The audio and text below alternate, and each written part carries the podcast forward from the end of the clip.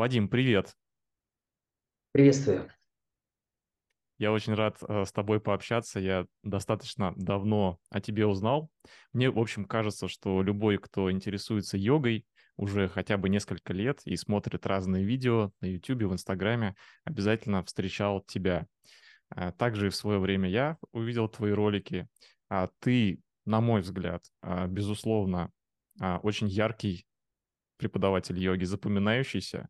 Вот. И я, конечно, ну, приятно шокирован, что у тебя, у тебя есть даже ролики, у которых там 4 и больше миллиона просмотров mm. на YouTube. Сам я на YouTube а, в первую очередь веду это, эти подкасты.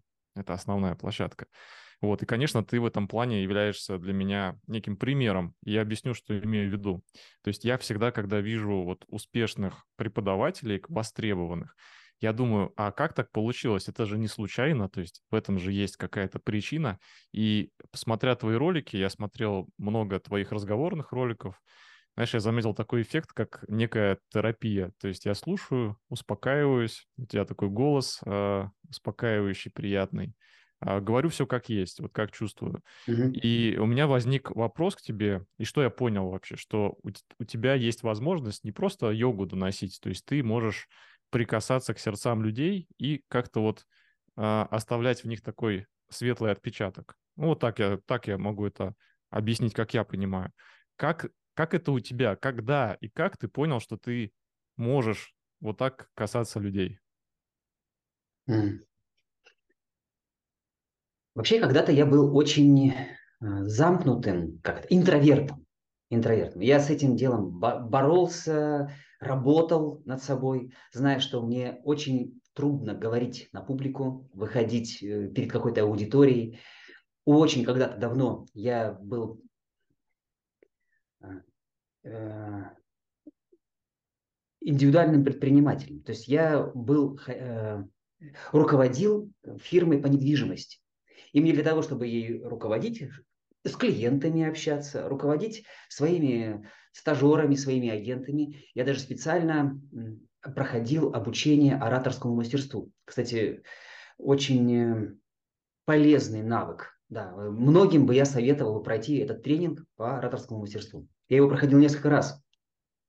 Специально для того, чтобы развить вот этот вот навык говорить на публику, я специально выступал с гитарой на сцене. Даже такой у меня был опыт.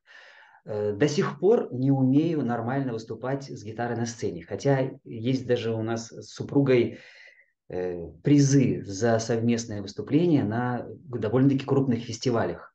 Вот. Но когда я стал преподавать, когда я вышел на место преподавателя йоги, вот, никакого волнения, то есть я вдруг понял, что я нахожусь на своем месте.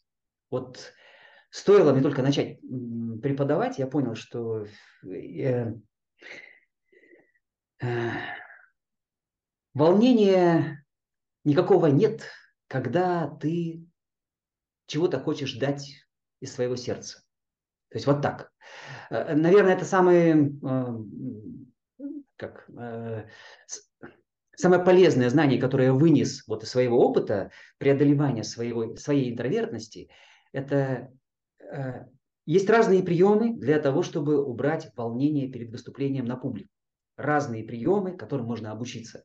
Но самый главный принцип, который позволяет убрать любое волнение, это наличие идеи, наличие той мысли, которую ты хочешь поделиться. Когда ты хочешь что-то донести,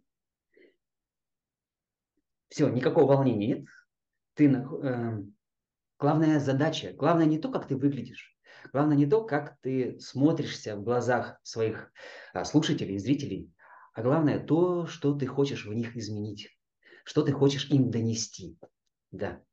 Да. Вот. И действительно, я веду уже свои соцсети давно, записываю, по-моему, лет 10 назад я создал э, YouTube-канал, и там пробовал э, говорить на камеру, делиться какими-то своими мыслями. Да.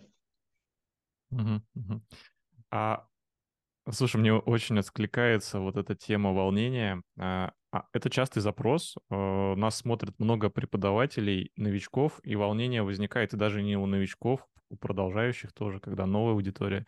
Мне очень нравится рекомендация, знаешь, интересно, что ты о ней думаешь. Ну, ты сказал очень близко, то есть э, часто волнуешься, потому что думаешь о себе, как я выгляжу, там, понравлюсь, не понравлюсь, а если переключить свое внимание с себя на людей и прям по почувствовать, что нужно людям, зачем они пришли вот на встречу с тобой, и постараться вот им, ну, максимум дать вот это твое знание, то ты переключишься, и ты просто уже будет как-то неуместно волноваться там о себе, ты думаешь, как помочь людям, да? На самом деле это все очень глубоко про йогу, про работу с гордыней. Когда мы прежде всего в приоритете держим не мнение о себе, не взгляд на самого себя, да? а когда мы держим а, цель вот этой встречи, когда мы думаем о собеседнике, когда мы его любим, вот, когда мы заботимся о нем, о своих слушателях. Э, моя главная задача не как я выгляжу, э, ну, насколько солидно, там, красиво, соответствую всем образом э, преподавателей йоги. А самая главная моя задача, чтобы меня поняли, чтобы потом смогли применить да, когда я думаю о пользе тех людей, которые меня слушают, то все, все нормально, все становится на свои места. Да. Вадим, но тем не менее, вот если взять э, большинство преподавателей йоги, у них есть какой-то, знаешь, рост такой э, часто, ну вот ты начинаешь преподавать, и у тебя там приходит три человека, потом там несколько лет практики, у тебя уже там группа 10-15 человек. А тебя слушают, смотрят миллионы. А, то есть это, ну, это уникально. И вот интересно, что у тебя само произошло, когда ты понял, что вот твоя подача настолько востребована? А, это был как, как вспышка какая-то, вот раз и ты проснулся знаменитым, или это тоже был какой-то долгий-долгий путь, где ты постепенно себя как-то шлифовал, стремился, вот знаешь, как есть вот долгая лестница, а есть вот как ты просыпаешься знаменитым. Как это было у тебя? Это было это был долгий путь, длинный, медленный, такой э, медленное восхождение. Вот. Но были когда моменты, а, были такие моменты, когда я вдруг ощущал, что меня узнают э, на остановках, например, поезда. Вот я часто езжу в йога-туры, семинары, меня приглашают на разные фестивали. Я люблю путешествовать э, на, и на самолете, и на поезде. То есть длительные переезды для меня мне тоже нравятся когда едешь, это прям всегда э, все эти путешествия, это э, путешествия из реальности в реальность. Это всегда что-то мистическое в них есть. Вот это, об этом можно прям отдельно поговорить. Вот. Но на каждой остановке я выхожу, чтобы сделать свою классическую триконасану. На каждой остановке я что-то разми, разминаюсь. И, и да, э, несколько лет назад э, я уже видел, как на меня показывают пальцем, говорят, и это же тот гибкий дед, на которого мы подписаны там, в ТикТоке. Да, это было, ну, забавно, странно, да. Но опять же, если мы думаем не о себе, а о пользе, то короче, меня это радовало, потому что можно было тут же взять и сказать, так, а давайте присоединяйтесь, вместе со мной сделаем. Ну, в общем, эм, да, да. Моя задача нести идеи йоги в мир. То есть когда-то, очень давно, я решал такую задачу. Для чего я живу на, на свете?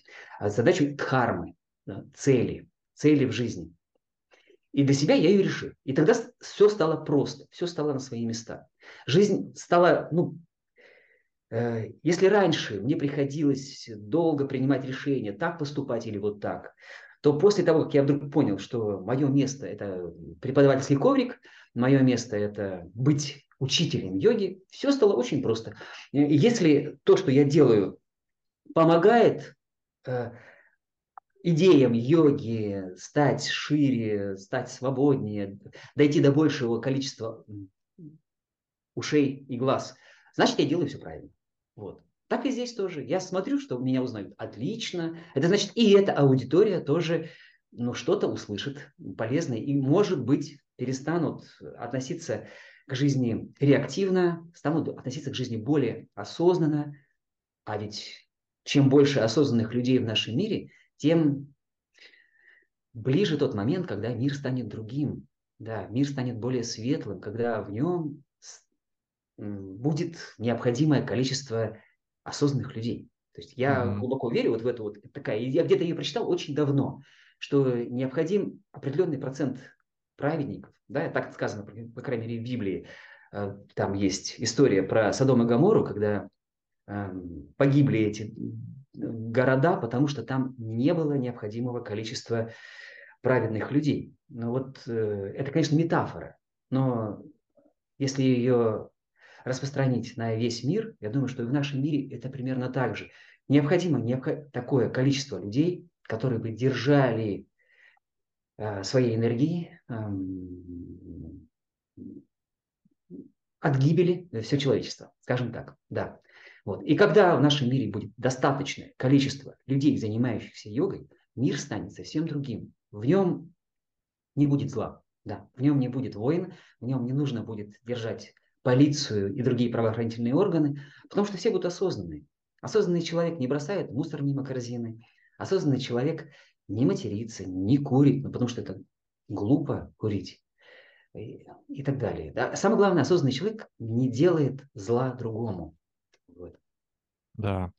Да, Вадим, мне очень нравятся твои рассуждения. Я, кстати, постараюсь приложить ссылочки. А, некоторые а, разговорные видео я у тебя смотрел, и ты там эти темы еще шире освещаешь и про предназначение. Мне все это очень откликается. И, как повторюсь, я просто, знаешь, как а, на прогулке гуляю и слушаю тебя вот как в аудиоподкасте. Такой, ну, для меня это как такая терапия. Я слушаю что-то, что, ну, рефлексирую, думаю, что отзывается мне, мне, как я это проживаю, как чувствую. Вот. А, то есть, э, смотри, тебя встречают, узнают на улице. А как ты реагируешь? То есть ты с радостью можешь пообщаться, и, или это уже становится утомительным для тебя? Вот эта йога-известность, она определенно у тебя есть. А как ты с ней свыкся? Да нормально. Во-первых, не так уж и прям часто встречают, но бывает такое, что «О, Вадим, а можно с вами сфотографироваться?» С удовольствием. То есть, ну вот, э, все. Ведь э, это же известность, она какая? Она же в определенных кругах. То есть это известность среди тех, кто все-таки хоть как-то интересуется йогой, интересуется здоровым образом, образом жизни. Вот. Это же, ну, э, люди, которые меня узнают, это люди определенного круга. Так что тут все в порядке, все нормально. Mm-hmm. Вот. А вот э, то, что меня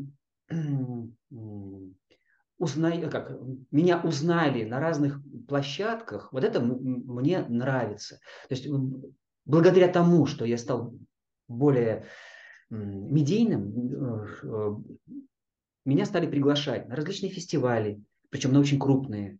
Меня стали звать в различные йога-туры, раз, какие-то, включать какие-то проекты, которые тоже связаны с йогой, с здоровьем, с осознанностью. И это мне очень нравится. Да, я думаю, что наверное, а, одна из задач, которую можешь себе поставить начинающий преподаватель йоги, одна из задач, это стать более узнаваемым для того, чтобы его стали приглашать куда-то, чтобы его стали звать. Да. Угу, угу. Хорошо. Очень хочу тебя расспросить и про твою деятельность медийную. Я думаю, что чуть позже мы к ней а, снова вернемся. Пока еще а, есть такие базовые вопросы, которые точно интересуют наших а, слушателей и зрителей.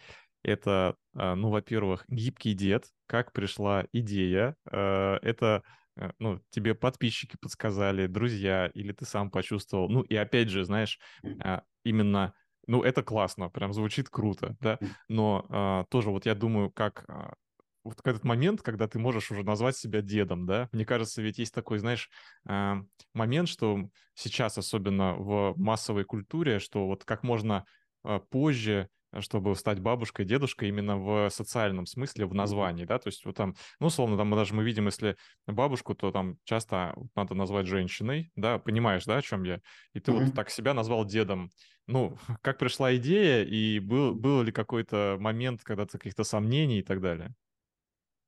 Рассказываю. Когда-то я вел ТикТок. Сейчас он заблокирован, причем так, что даже через VPN нельзя там публиковать видео на территории России. Сложно.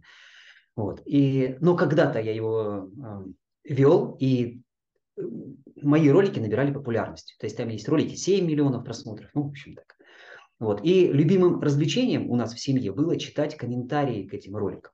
То есть комментарии были очень забавные. То есть э, вот эти тинейджеры, которые ТикТок листают, писали очень интересные и смешные комментарии. Это было прям ну, забавно. Вот. И помню, один из роликов был посвящен какой-то... Я делал асану на гибкость, и он под таким девизом был, под таким слоганом. «Э, гибкость – это молодость. Вот. И кто-то из комментаторов, кто-то там из э, э, молодежи написал, да какой он молодой, это просто гибкий дед. Э, меня это очень рассмешило. Мы смеялись, не знаю, пару дней. Вот. У меня есть э, такой знакомый, такой брат Падхарми, Денис Малинов. Он руководитель преподавательской школы йоги, в которой я тоже являюсь преподавателем. Школа Дениса Малинова, йога кор. Так вот, мы э, в очередной раз с ним общались, готовились к преподавательскому курсу, я с ним поделился, говорю, вот представляешь, вот такая вот история произошла, э, я гибкий дед. Он говорит, Вадим, это как раз э, тренд, давай, это же, это же, это же марка, это же как раз как это, лейбл, вот. И вот с его легкой подачей я переименовал все соцсети в «Гибкий дед». Вот. И это было, это был просто прикол, на самом деле. Вот. Причем у него был, конечно же, и там двойной смысл, потому что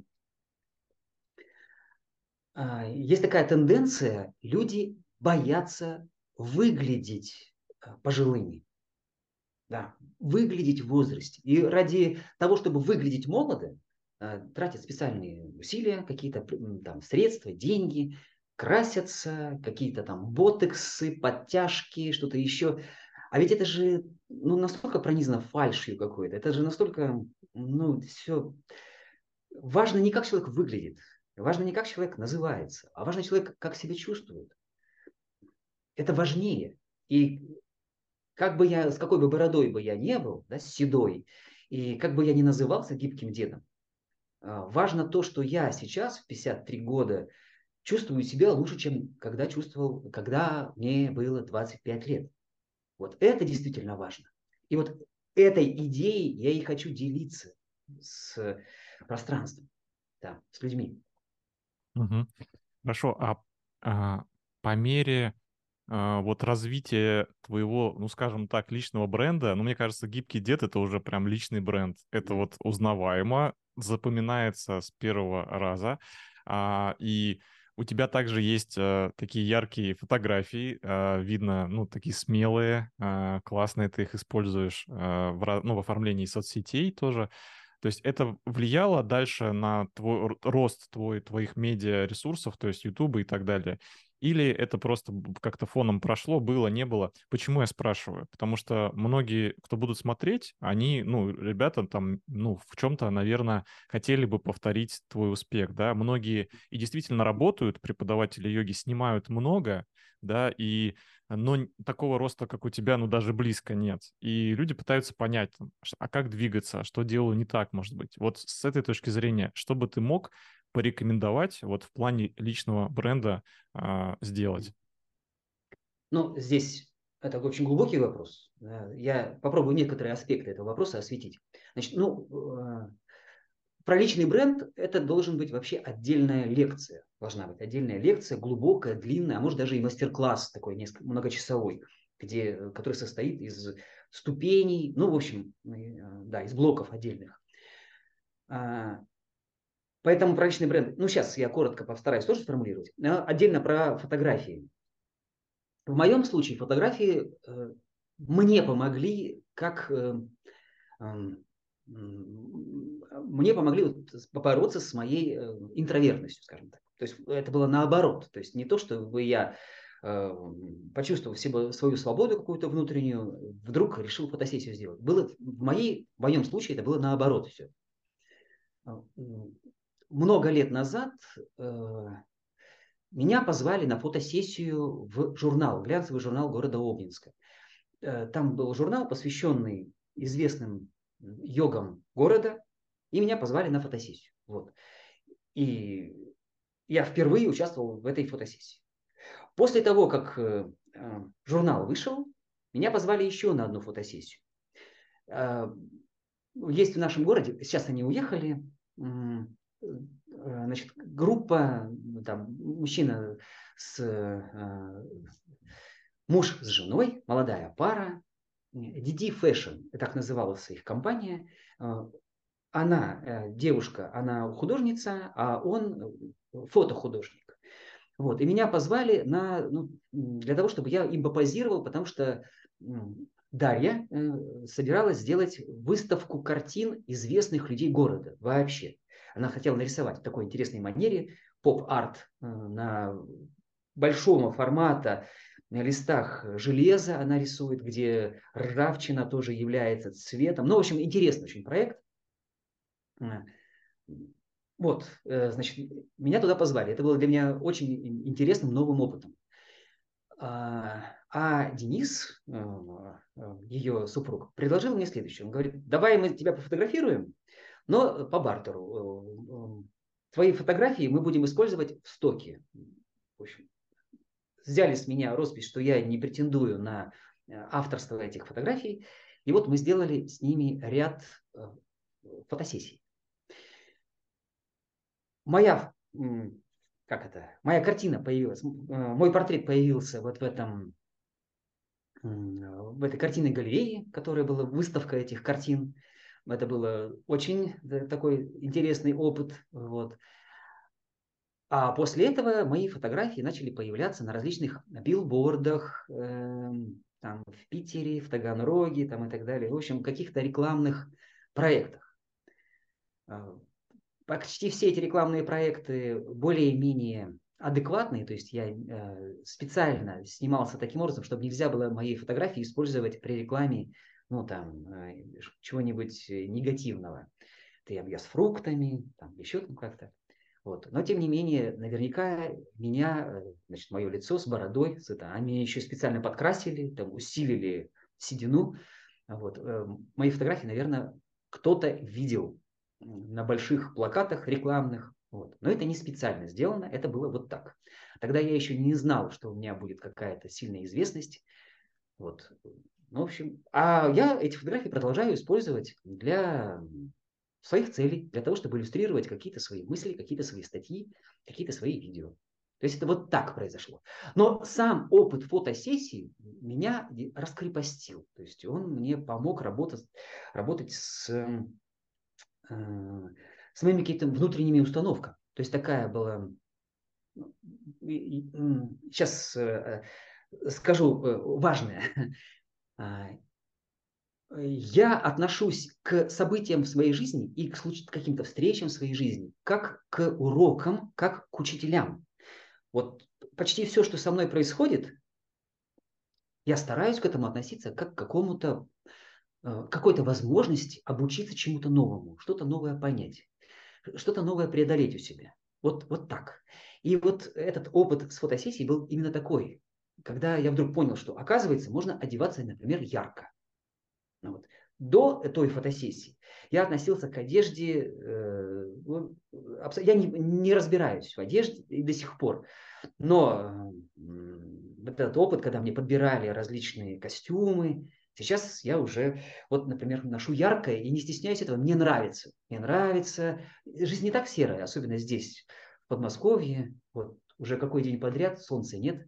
Вот, но можно одеваться хотя бы ярко. Да. Угу. И это здорово. Можно улыбаться. Мы почему-то привыкли, что все должны ходить серыми, со скучными лицами. Да. В нашей средней полосе мало улыбающихся людей. Мало людей, которые носят яркую, светлую одежду. А почему бы и нет? Да. Да, да, здорово. Вот, э, такой был опыт. И здорово. Я благодарю Вселенную, что у меня этот опыт э, случился. И благодарю Дарью и Дениса, да, что они вот меня заметили, пригласили в этот проект. И у меня вот был опыт фотосессии. Так что я советую этот опыт э, каждому пройти. Опыт хорошей фотосессии у фотографов. Причем эти фотографии, возможно, вы даже нигде, не будете где-то использовать. Кстати, это, э, этот совет вообще не только преподавателям, а вообще любой женщине, любой девушке, любому парню. Попробуйте, сделайте фотосессию. Если это хороший фотограф, который э, сможет проявить в вас различные стороны, сможет сделать из вас актера, это очень здорово. Это потом реально помогает в жизни. Да, этот опыт потом помогает в жизни. Вот. А по поводу бренда, да, действительно нужны фотографии. Если мы проявляем себя в медийном пространстве, то проявлять ярко – это классно. Проявлять себя необычно – это классно. Да, поэтому фотографии красивые, они помогают профессионально. Угу. Ну, в общем, важный вопрос, который, мне кажется, нужно решить, задачу закрыть, это вообще начать запоминаться, потому что сейчас социальные сети, мы, люди листают их очень активно, и, ну, если говорить о преподавателе йоги, их много достаточно сейчас, а, уже тысячи в России, да, если следить за преподавательскими курсами, где на одном потоке может 200 человек учиться. И я тоже всегда вот советую подумать о том, как вы вообще будете запоминаться, потому что это важно, да, чтобы вот, вот, этот, вот этот проект э, развивать, да, себя в медийном пространстве, в социальных сетях, нужно запоминаться. У тебя, конечно, это классно, и надо, можно усмотреть и учиться. Я еще, знаешь, что подумал, что, наверное, хорошее сочетание, это как раз то, что ты сказал, и актерские курсы, курсы актер... ораторского мастерства, и совместить с фотосессией, если там будет э, какой-то стилист, да, который там еще, и вот можно какие-то действительно грани интересные увидеть свои, которые ты сам не видишь, а люди вокруг они видят, и они могут как раз подсказать. Угу. Вот ты сейчас хорошо оговорился. Курсы актерского мастерства тоже прекрасный способ э, продвинуться в практике йоги. Актерское мастерство. На самом деле актерское мастерство и йога, они очень близки друг к другу, очень близки. Когда вот эта вот вся история про понимание своих ролей, своих масок, образов, ложных образов себя, с которыми мы работаем, вот этот э, э, инструментарий, который нам позволяет проявить себя из настоящего, вот этот инструментарий оттачивается, когда мы играем роли. Мы очень часто в жизни,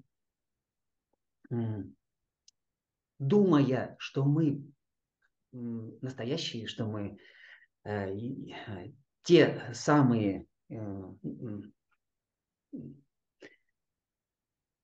думая о себе, как о себе, э, как сейчас, сейчас, сейчас, сейчас, сейчас формулирую фразу. Есть такая тема, в соцсетях встречается – Э, в заголовках, в статусах, а, будь самим собой. Будь самим собой, будь искренним, будь настоящим. Так вот, зачастую мы, пытаясь быть самим собой, быть настоящим, просто проявляем какую-то роль, продолжаем играть какую-то маску, которая просто ближе приросла к коже, которая просто мы не понимаем. Но там это тоже роль, это тоже маска. А, наша истинная суть наша душа настоящая, она не имеет никаких качеств, она не имеет никаких признаков. Она, э, к ней можно применить то же самое, что мы применяем, э, описывая Бога, такое апофатическое богословие.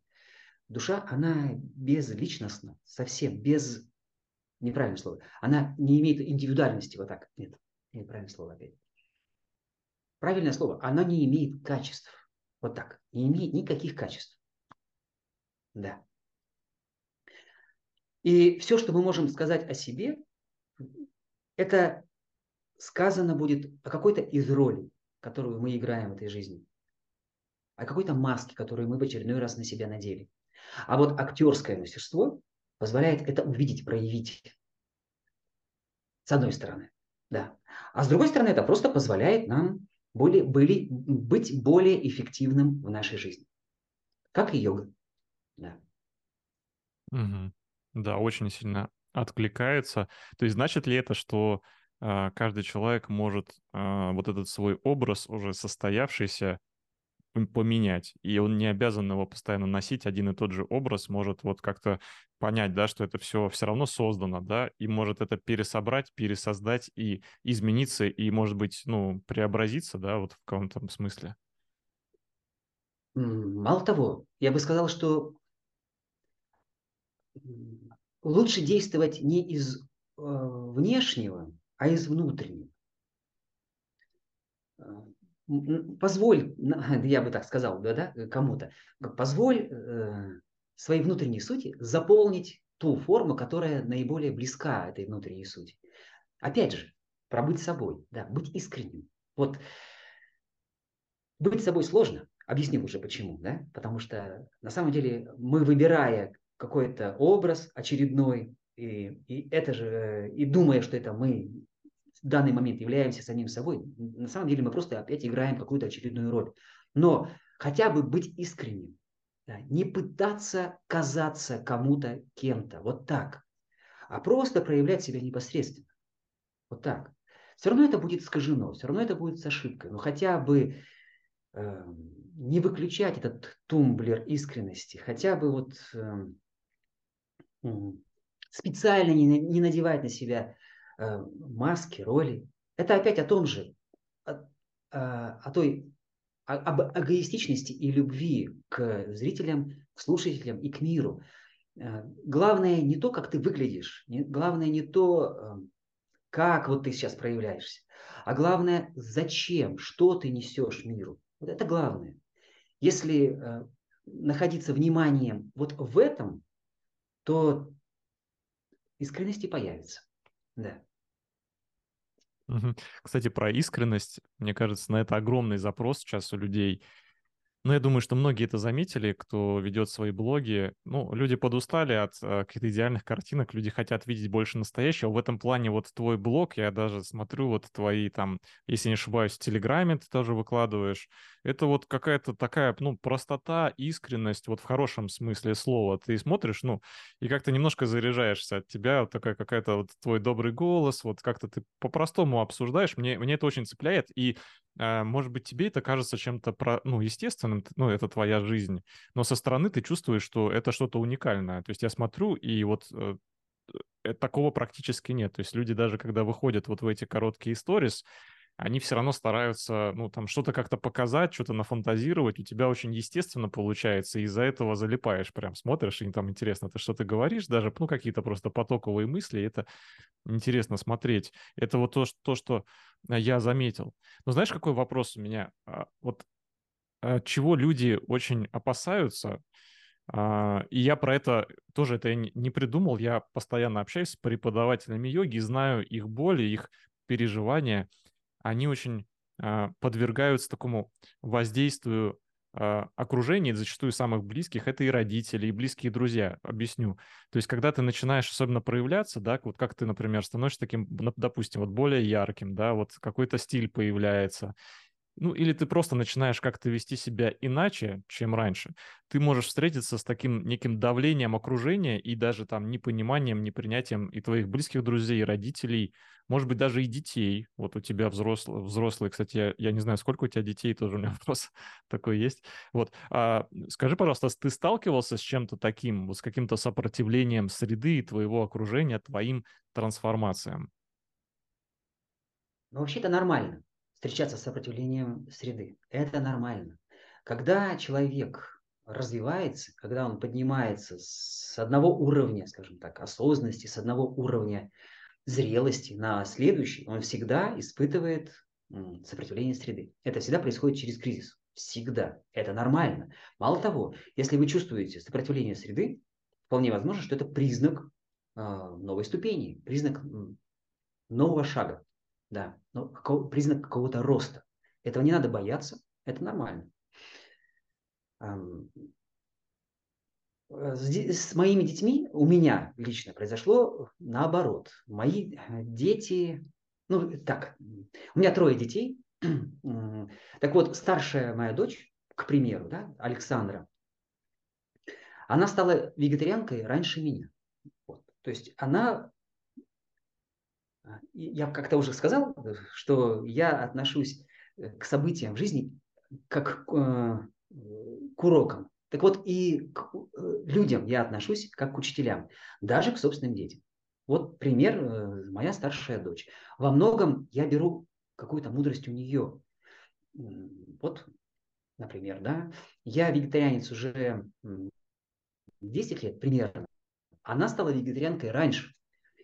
И я помню, это я на нее давил. То есть я искал э, информацию специально для нее, в которой э, значит, рассказывается о незаменимых аминокислотах, о том, что нужно обязательно животный белок. Я о спортивном питании и о полезном питании, в кавычках, много тогда знал. Э, когда-то в юности я занимался спортом, и спорт пит, это ну, как набрать мышечную массу. У меня тело немножечко другое было. Я весил на 20 килограмм больше, такие мышцы были. Вот. Вот, я занимался гиревым спортом. Поэтому я знаю, что мышечная масса, незаменимые аминокислоты, необходимое количество белка, ну и так далее. Вот. И, но чем больше я искал информации в сети о правильном питании, э, тем больше я сам убеждался, что все-таки вегетарианство, э, оно правильно, оно более полезное, более экологичное. То есть получилось так, что наоборот, вот дети, например, на, они моими учителями были до большей степени. С родителями э, были э, моменты, где я э, э, как какое-то усилие прилагал, чтобы, например, за столом не есть мясо. Да? Мы, ну, наша семья это такие мясоеды, да, да, раньше, по крайней мере, были. Вот. Очень любили э, отец, мама. Это и было и в Казахстане, где я родился, и мы там жили там какое-то время в казачьей станице. Потом уехали на север, в Белибино, а там вообще оленина и фруктов и овощей практически нет. Это Чукотка. Вот. И основное блюдо это мясо было. Конечно же, как заведено было у нас в семье, э, каждое застолье должно быть обязательно сопровождаться шашлыком, пловом и так далее. Вот. А тут вдруг я раз резко перестал, прекратил есть мясо. Ну, э, опять же, если перевести э, внимание с себя на мир, на то, что мы даем этому миру, то будет понятнее, как себя вести здесь. Ведь эм, главное в отношениях с людьми, особенно с близкими, это что? Это любовь, правильно? Вот. Суметь воздержаться от осуждения, суметь эм, сделать это так, чтобы меньше травмировать своих близких, это непросто. Вот. И вот если ты стараешься именно так себя проявлять, то не будет ни конфликтов, никакого давления. Мало того, близкие ваши быстрее сами э, поймут, что, например, ваше новое увлечение там, вегетарианством – это не дань моде или какое-то э, скоротечное какое-то увлечение какое-то, а это глубокое решение, которое связано с какими-то с новым пониманием мира, да, с, вот, с новым мироощущением, то до них это быстрее дойдет, и они это примут, и, возможно, даже сами изменят что-то в, своей, в своем питании, в своем миропонимании. Вот. У меня так и произошло, кстати. Да. Просто угу. есть некоторые люди, я видел, которые слишком воинственно несут в мир свои знания, свои. Так это, а, это часто бывает у неофитов. Вот только человек погрузился в какую-то тему, понял, что она очень благостная, и он тут же поднимает флаг и начинает проявлять, а, как это, наносить пользу и причинять добро, да, всем без спросу. И, конечно же, мир начинает проявлять э, сопротивление. Ну, а так не надо. Так не надо, да. Любовь выше пользы. Да, слушай, ты так подробно рассказал, и все, мне кажется, встало на места и про родителей, и про детей. Я тут полностью разделяю такой подход. И действительно, если быть а, самому, прежде всего, добрым, любящим, и вот бескорыстно делать что-то для своих близких. Часто мы и не хотим. Ну, то есть, я не знаю, мне кажется, ты в таком мире живешь, что у тебя вот, вот эта вся любовь, она тебя окружает постоянно. Но вот есть такая проблема, часто как раз парадоксально, но именно для своих близких мы и не хотим ничего делать, потому что у нас копится вот эта вот негативная какая-то составляющая, какие-то ожидания там. Я не говорю сейчас про детей, но ну, может быть, даже отчасти и про них, потому что хочется все время воспитывать. Вот ты там сделай то, сделай это, там помой посуду. Ну, у тебя уже дочка взрослая, а, старше. Вот. А, но если пойти по другому пути, то есть давать любовь, добро, то э, это откроет гораздо больше возможностей, в том числе и в воспитании, и во всем остальном. У меня дочке 12 лет, э, я тоже немножко разбираюсь в этой теме, вот она очень интересная. А, слушай, ну вот тем не менее, а что касается, может быть, друзей, соседей, да, а может быть, а, коллег, да, ты там в одном а, видео упоминал там своих коллег там с предыдущего места работы, да, там, ну, условно, друзей бизнесменов, а ты же встречался, от, а, ну, с какой-то обратной связью от них, это тебя как-то ранило или, ну, что-то там было, через что ты рос, преодолевал, или там тоже было либо принятие, либо что-то в этом духе?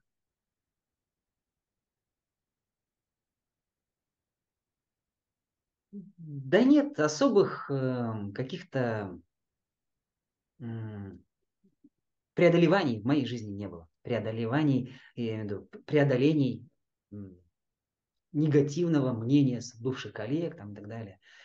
Эм, Все происходило довольно-таки мягко, в моем случае. Я знаю ситуации иногда у других людей, когда бывает более жестко. У меня нет. Ну, все происходит таким образом. У тебя меняется круг интересов, и благодаря этому меняется и круг друзей. Да, и это нормально. Зачастую наши друзья – это друзья по страстям. Да. Это не моя фраза, эту фразу я услышал у Андрея Вербы, у которого проходил, в его школе я проходил преподавательские курсы, вот я его очень уважаю, вот, и вот я слышал эту фразу, и она классно отражает вот реальное положение дел. Чаще всего мы находим себе друзей, себе друзей для того, чтобы вместе тратить энергию впустую. Ну, для чего собираются с друзьями? Там, на футбол сходить, э, там, фильм посмотреть, обсудить, э, с пивом посидеть на лавочке, что еще, да? А вот. А вот э, когда ты начинаешь уже идти по пути, когда ты обрел свою дхарму, то понятие друг э, превращается в понятие э, брат по дхарме, да, спутник, да, то есть человек, который помогает тебе, сопровождает тебя, поддерживает тебя на пути, наставник, да, или тот, которому ты помогаешь идти рядом. Ну вот так. Угу. Поэтому особых каких-то не было. И я... Был когда-то у меня момент, это больше внутренняя работа. Был момент, когда я с сожалением понимал, что ну, мне приходится вот расставаться с этими людьми близкими, с которыми я много-много лет общался, считал их друзьями, а мне приходится, ну, нет точек соприкосновения, все, мы с ними расстаемся. Вот. Или, например, с этими людьми, да. Но это нормально. Угу. Хорошо. Вадим, ну, не могу на самом деле больше а, откладывать этот вопрос. Мне очень интересно, и я уверен, слушателям тоже. И ты упоминал уже несколько раз ТикТок. Но вот смотри, ты, э, ну, так скажем, представитель старшего поколения в йога-среде, да, преподавателей. Ты э, ТикТок. Как это вообще получилось, что ты решил и заметил эту платформу, потому что она вот ассоциируется действительно больше а, с подростками, школьниками, и ты решил туда пойти. Как это произошло и как вообще вот э, происходило твое погружение вот в этот мир Ютуба, социальных сетей? Ну, страничка на Ютубе у меня очень давно. То есть мой канал, э, на котором сейчас немного подписчиков, там порядка 30 тысяч подписчиков, вот этот э, канал давно, лет 10 э, там уже я нахожусь. Вот. Я считаю, что если э, человека задача проявлять в мире ну, какие-то идеи, то он эту задачу будет выполнять всеми доступными способами. Вот так. И подрастающее поколение, оно самое благодатная, скажем так. У меня есть дурная привычка. Я иногда а, сейчас, сейчас сформулирую. Э, я живу в Обнинске, не в очень благоприятном таком районе, скажем так. Да, то есть это район, э, старый район города, где такие пятиэтажные, четырехэтажные кирпичные дома, дворы. И в этих дворах собирается молодежь. Молодежь и проводит время неблагостно. То есть они там собираются с пивом, сидят, матерятся. Вот. И э, я понимаю, что это как... Я выхожу снимать свои ролики на площадку, э, на, на спортивную площадку нашего двора. И все э, подростки, которые сидят там с пивом, они это видят, это, они это наблюдают. Вот.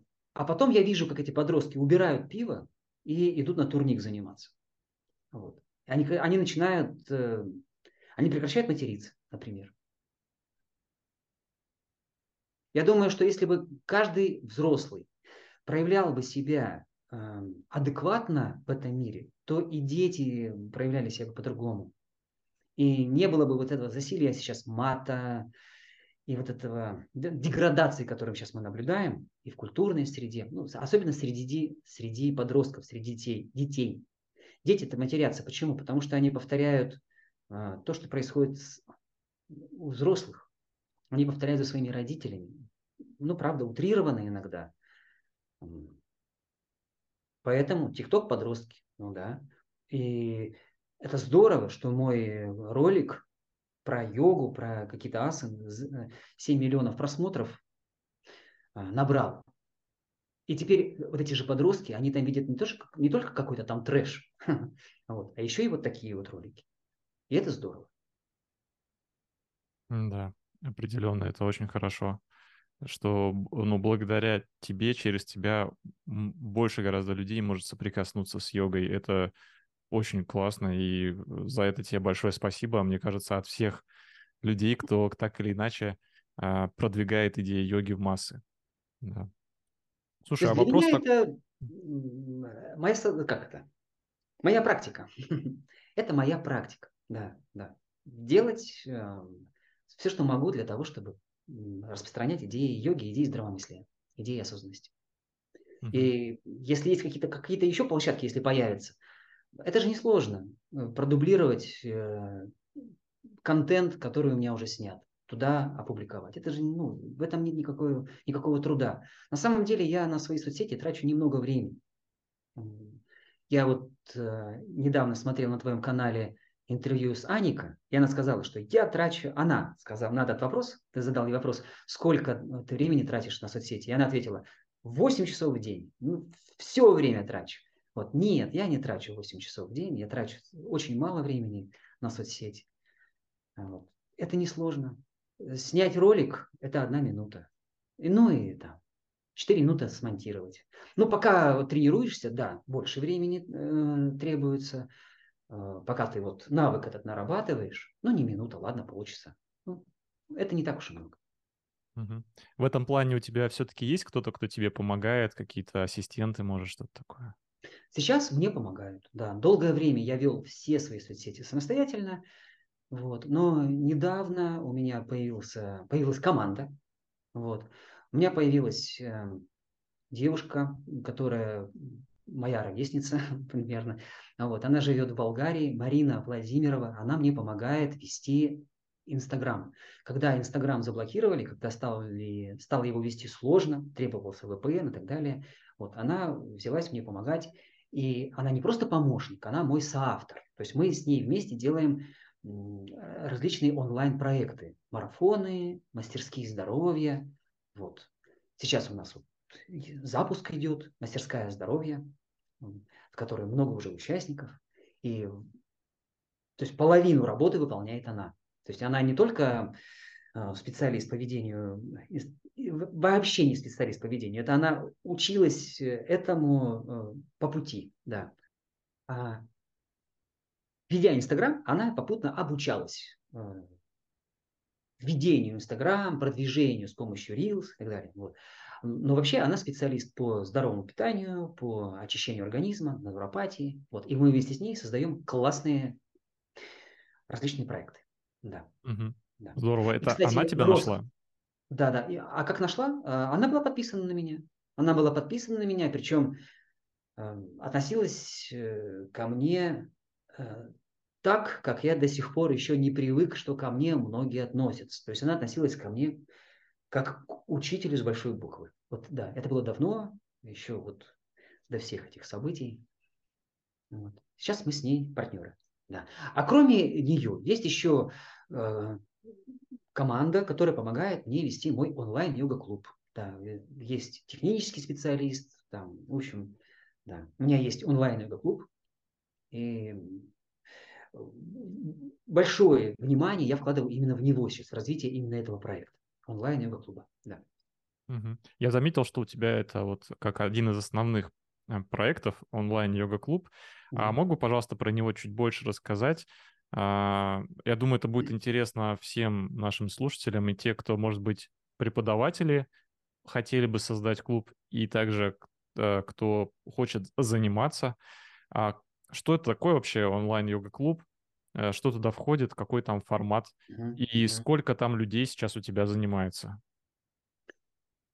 Онлайн-йога-клуб. Моя идея была сделать в онлайн формате а, клуб, который примерно ну, похож, да, который похож на реальный клуб, на клуб живой. Вот мы, когда мы приходим в йога-клуб, какие цели мы достигаем? Для чего мы ходим в йога-клуб? Ну, во-первых, мы ходим для того, чтобы позаниматься йогой, да, там, чтобы стать более гибким. Там, ну, кстати, э, люди приходят на практику йоги с разными целями. И это неплохо. Иногда эти цели кажутся э, нам, учителям йоги, там, это я сейчас в кавычках говорю, да, нам кажутся какими-то эгоистичными, мелкими. Вот. Но на самом деле это не страшно. Если человек, я сейчас обращаюсь к преподавателям, к будущим преподавателям йоги, если к вам на уроке пришел ученик с целью сесть на шпагат, э, не надо его отправлять на стрейчинг, не надо говорить, что что ты, в нашей йоге самое главное яма, не яма и так далее. Пусть начнет заниматься. Если вы правильно будете давать ему йогу, то у него изменится а, сознание, у него изменится а, подход к себе, к реальности и изменятся цели. Занимаясь у вас, стараясь освоить шпагат, чтобы сфотографироваться э, красиво в Инстаграме, занимаясь у вас йогой, потом он поймет, что главное это дхарма, главное это не насилие и так далее. Вот. А, так вот, люди приходят за разным. Кто-то приходит что-то там с телом сделать, кто-то приходит э, для общения, в, э, в кругу единомышленников побывать. Кто-то приходит э, новые знакомства завести. Кто-то приходит побыть вот в этой ауре восточной философии, да, побыть вот здесь, вот, вот в этом антураже, потому что ему это нравится. Благовоние, музыка, мантры. У каждого свои цели. И люди собираются в клубы. И это классно. Приезжают там в туры. Ну, в общем, да, это понятно. Так вот, и мне хотелось создать такое же онлайн-пространство. И мне кажется, у меня получилось. То есть это я специально заморочился и сделал так, чтобы э, моя группа, все мои ученики в клубе занимались примерно по одному тренировочному графику. То есть я сделал так, э, чтобы Два новых урока открывались э, каждую неделю и были в доступе у всех учеников. То есть мне очень хотелось, чтобы это было как вот в живом клубе. Когда вы приходите, вы же не начинаете с первого урока. Вы, начина... вы вливаетесь в группу, которая вот делает сейчас то, что делает. Да. И это создает общее поле такое энергетическое. Все двигаются примерно в одном русле если вопросы задают какие-то преподавателю, то этот вопрос понятен всем, потому что все делали примерно одинаково, да, только что. Один, э, одни и те же асаны. Вот и мне это, этого хотелось добиться в своем клубе. И мне кажется, у меня получилось. Поэтому у меня есть раздел «Домашняя йога», где два новых урока каждую неделю, согласно тренировочному графику. Ну и есть еще и раздел э, «База знаний», где азбука асан, где уроки йоги на все случаи жизни, там йога для сна, йога для э, восстановления легких, э, э, подводящие асаны к позе лотоса и так далее, и так далее. Там большая-большая база, которая постоянно пополняется. Вот. А также мы проводим прямые эфиры каждую неделю. Интересные прямые эфиры, где освещаем разные темы, и философию в том числе. Я отвечаю на вопросы, мы индивидуализируем практику каждого из членов клуба. В общем, мне кажется, классно. Сейчас в моем клубе порядка 100 человек. Был момент, когда было почти 200. Вот. Но сейчас из-за того, что у меня внимание ушло в другие проекты, вот, э, там стало учеников не очень много. Поэтому приходите в мой клуб. Внимания моего хватит и вам. Да, там сейчас учеников немного. Сколько стоит месячное участие? Месячное участие, э, значит, доступ в клуб стоит 4 900. Вот, э, чтобы стать членом клуба, нужно разово заплатить 4 900, а потом каждый месяц платить по 2500 рублей. Да. Недавно цена поднялась, вот. сейчас вот такая. Угу, понял. Хорошо, то есть э, это э, видеоуроки ты, получается, каждую неделю записываешь новые, то есть ты где-то ездишь в студию или как это происходит, вот именно твой такой рабочий процесс типичный? А, вот на сегодняшний момент у меня записано необходимое количество уроков, там порядка 200 уроков, которые сложены в единый тренировочный график. Вот, они уже есть. Но эта база пополняется. То есть, когда я езжу на фестивали, когда м, м, на каких-то семинарах, вот недавно был у меня семинар, например, в Пятигорске, а до этого был в Ростове-на-Дону. Я там записываю, э, и эти уроки тоже попадают в нашу базу знаний. Вот. Но специально сейчас я не записываю. У меня был период, когда я вел йогу онлайн, прям вот так. Э, то есть вставил камеру, включал э, веб-камеру и с учениками встречался в онлайн-пространстве. Это было как только пандемия началась. Я нач... Все перешли в онлайн-формат, и мне тоже пришлось прям в моей квартире без всякой студии. Вот. И вот лучшие уроки, которые я записывал во время пандемии, я потом собрал вот в этот тренировочный график. Да. Так. Угу, угу. Здорово, хорошо. А, слушай, вопрос, который тоже очень важный, чтобы понять а, твою историю. А почему именно йога? Почему именно йога стала основным твоим а, направлением а, деятельности? Ведь я знаю, ты еще вот всякими разными другими восточными практиками интересуешься и занимаешься, но ты вот именно как, ну, вот там условно, йог, то есть тебя знают как йога. А чем в этом смысле йога так тебя зацепила? Почему ты вот э, на ней именно остановился? А, да, действительно, я занимался изучением различных двигательных практик, оздоровительных практик, эзотерических практик э, давно с института, то есть с первого курса института, когда я приехал из э, Билибина, из Магаданской области, как раз в тот момент э, стала появляться литература, которую можно было достать. Да. Во-первых, я появился тут э, в Центральной России, в Подмосковье, где уже были источники литературы, которые нельзя было достать в Билибино. Вот. Книги по, по йоге, причем такие ксерокопии не ксерокопии, светокопии, такие они э, синего цвета чернилами, очень плохого качества. Вот. И вот мне попались э, все эти книги. Э, за это время я попробовал заниматься карате, э, ушу, тайчи, цигун, капуэра, славянскими практиками какими-то попробовал, а, даосскими практиками. Но остановился в итоге на йоги, потому что, мне кажется, йога обладает наиболее цельным взглядом на человека. Вот так. Это прям так и было. То есть, когда я выбирал различные и духовные э, практики, и двигательные практики,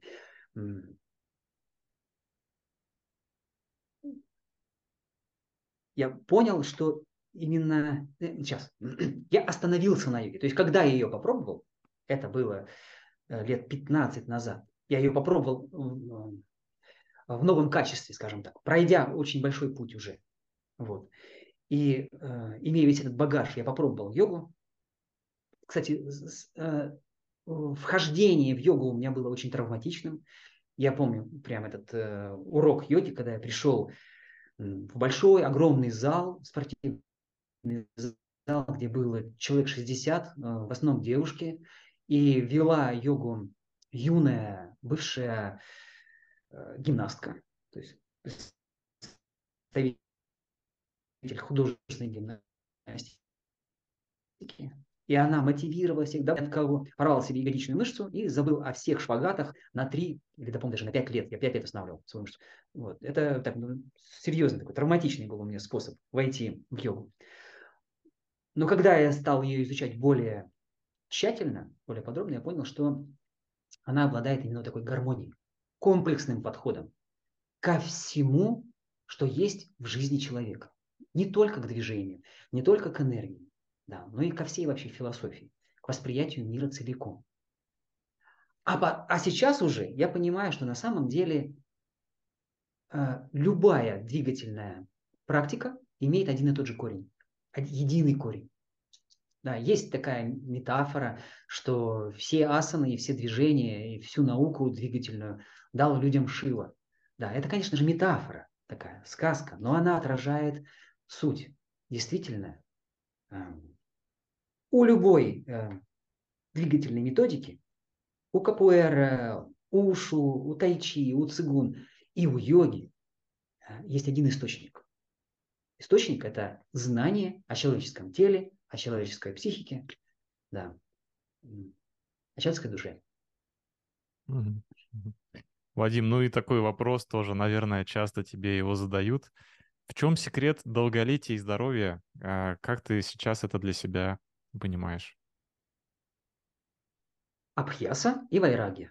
То есть два принципа успеха. Это неустанная регулярная практика с тапосом, с усердием и непривязанность к результату. Вайраги. Да. Это первая глава Сутры Патанджали. Патанджали знал, о чем нас учил, да. И он был прав. Угу. Какое в этом а, смысле а, значение имеет а, еще такие смежные области жизни, как питание, сон? Надо ли на этом действительно сильно сосредотачиваться, или достаточно вот концентрироваться на практике, и все остальное уже как бы вторично в этом плане? В идеале, в идеале, жизнь становится практикой вся, все, что ты не делаешь в жизни, это элементы практики. Это в идеале. Да. Чтобы к этому идеалу прийти, надо с чего-то начать. Например, с практики асан. Да? И тот навык, который мы получаем на коврике, пытаться расширить его, пытаться его применить в обычной жизни. Да. А, в этом весь вообще смысл. Э, йогой нет смысла заниматься, если мы, например, в жизни одни всегда, а приходим на, на йогу, приходим, вот, и вот эти всего лишь полтора часа мы осознаны, мы э, применяем ненасилие, да, практикуем ахимсу, ненасилие, мы честны с собой и так далее. А потом выходим за двери йога-студии и вновь начинаем лгать, начинаем завидовать, начинаем Э, насиловать окружающий мир, да, применять к нему насилие. В этом нет никакого смысла. Смысл есть только тогда, когда йога нас что-то, в чем-то меняет, и мы, изменившись, потом выходим в реальный мир. И уже по-другому относимся к еде, к сну, к людям, к себе. Угу, угу. Ну и вопрос религии. А, насколько я знаю, ты православный, вот. Но а, ведь здесь возникает некая а, точка, может быть, а, по крайней мере, в некоторых а, плоскостях конфликта, потому что есть некоторые православные священники, которые как бы, ну, не рекомендуют, скажем так, мягко заниматься йогой. Как это у тебя э, синтезировалось? И что с, с твоей точки зрения вообще в этом есть какой-то конфликт или он придуманный? А, конфликт, мне он кажется связан вот с чем. Йогой называют слишком много и разное. Йога – это слишком а, большое понятие, очень большое. Вот мы сейчас говорим йога, йога, и мы в основном имеем в виду асаны и виньясы на коврике. Да? Но на самом деле йогой называют, например, ту деятельность, которой занимаются вайшнавы. Йога, если посмотреть вообще, что может входить под понятие йога, там вообще огромное-огромное количество каких-то техник, практик и так далее. Правда же? Вот. И действительно, Вполне возможно среди этого многообразия найти такие техники и такие практики, которые вредят человеческой душе. Это, это факт. Вот. Если мы возьмем, например, христианство, христианство вообще, точно так же мы можем найти такие секты, э, да, которые под этим же брендом находятся, под, этим же, под вывеской христианства, которые очень сильно разрушают человеческую душу есть жертвы очень, как это, много жертв различных сект христианских, правда же? Вот. И если бы у нас была бы задача сейчас рассказать о пользе йоги и о вреде христианства, мы бы сделали бы точно так же, как делают многие священники, когда говорят о пользе христианства и вреде йоги. То есть они выбрали самое правильное христианство, православие, а потом бы выбрали бы самые негативные случаи, которые бывают э, под э, вывеской йога. Вот. И действительно, вот те статьи, те книги, которые публикуют эти священники, если их почитать, полистать, они там приводят э, ну, жуткие примеры. Но это происходит из-за того, что они специально, скажем так, подбирают э, э, из темы йоги самое негативное. Вот так. Это с одной стороны. С другой стороны, если все-таки посмотреть вглубь, что же такое йога? Йога это не асана и виньяс. А йога, как нам говорил Патанджали, это читта врити ниродха. Это не порождение неконтролируемых колебаний сознания. То есть это способ контролировать собственное сознание. Практика и способ контролировать свое сознание – это йога. Вот. А с этой точки зрения любой, идущий по любому духовному пути, даже по пути христианства и православия, это йог. Угу. Что требуется от православного человека? Это видеть свои э, греховные мысли, не отождествляться с ними, а наоборот э, избавляться от них, соблюдать внутреннюю чистоту и, и так далее, и так далее, да? держать ум в чистоте, это как раз то, что можно сделать только обладая навыками йоги, управления собственным вниманием и собственным сознанием. Да. И мне кажется, что сейчас э, скажу, может быть, кому-то это не понравится из христиан, из православных, сразу же приношу свои извинения. Да, я не пытаюсь оскорбить ничьи чувства, э, чувства верующих. Вот. Я лишь хочу отметить, что за тысячелетнюю историю христианства на Руси, за двухтысячелетнюю историю христианства в мире, что-то как-то наша цивилизация не, человеческая не сильно поменялась. Войны как были, так и продолжают быть. Люди как воровали, как э, желали жену ближнего своего, так и продолжают желать. Чего-то, видать, не хватает. Возможно, нужны какие-то техники, которые не просто а, позволяют человеку грешить и каяться, а возможно еще и как-то работать собственным сознанием. Вот.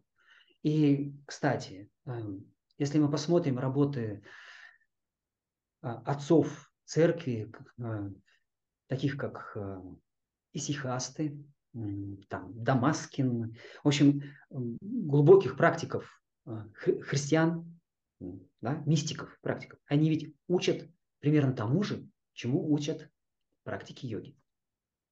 Тренировки нашего внимания, тренировки нашего сознания. Так что угу. в сути конфликта нет.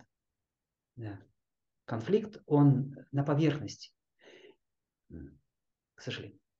Угу. Вадим, ну и последний у меня вопрос. а, что тебя сейчас вдохновляет? Где ты черпаешь свою энергию для творчества, работы, а, твоей такой достаточно широкой деятельности? Это может быть книги, люди, все что угодно. Что тебя вдохновляет? Ну да, книги, люди и все что угодно. Именно так и происходит. Возможно, это в этом йога виновата, да, э, что я продолжаю удивляться, э, продолжаю удивляться новому, что нахожу вокруг себя. Этого много, масса. Я слушаю с удовольствием лекции на YouTube. Сейчас бесконечное количество сатсангеров, э, философов, э, людей, которые пропагандируют, например, нейропсихологию поведения человека. Я с удовольствием слушаю а, профессоров МГУ, э, я слушаю... Э, в общем, мои интересы, они очень широкие. Мне нравится слушать теорию музыки, мне нравится слушать эм, а, лекции по физике, квантовой механике и так далее, и так далее. И все это меня вдохновляет. Да. Наводит на какие-то интересные размышления, с которыми, которыми я и делюсь. Ну и опять же, профессиональная деятельность. Я продолжаю обучаться с точки зрения строения тела, э, работы нашего организма на уровне клетки, э, устройства всех наших внутренних органов и так далее, и так далее. Вот. И это тоже наводит на новые мысли, на новые, на новые оздоровительные методики. Да. Все угу. это очень интересно. Вадим, спасибо большое за твою деятельность. Э, я думаю, что ты являешься примером и вдохновителем для очень-очень многих как людей, которые практикуют йогу, так и тех, кто преподает и наблюдает за тобой, за твоей деятельностью и учится в чем-то у тебя. Спасибо тебе. Спасибо за такой интересный разговор. Благодарю. Благодарю. Да, успехов Хорошо. в развитии твоего канала, э, вообще всего, чего ты делаешь. Да, мне кажется, это интересно. Да. Спасибо, Вадим, спасибо большое. Спасибо.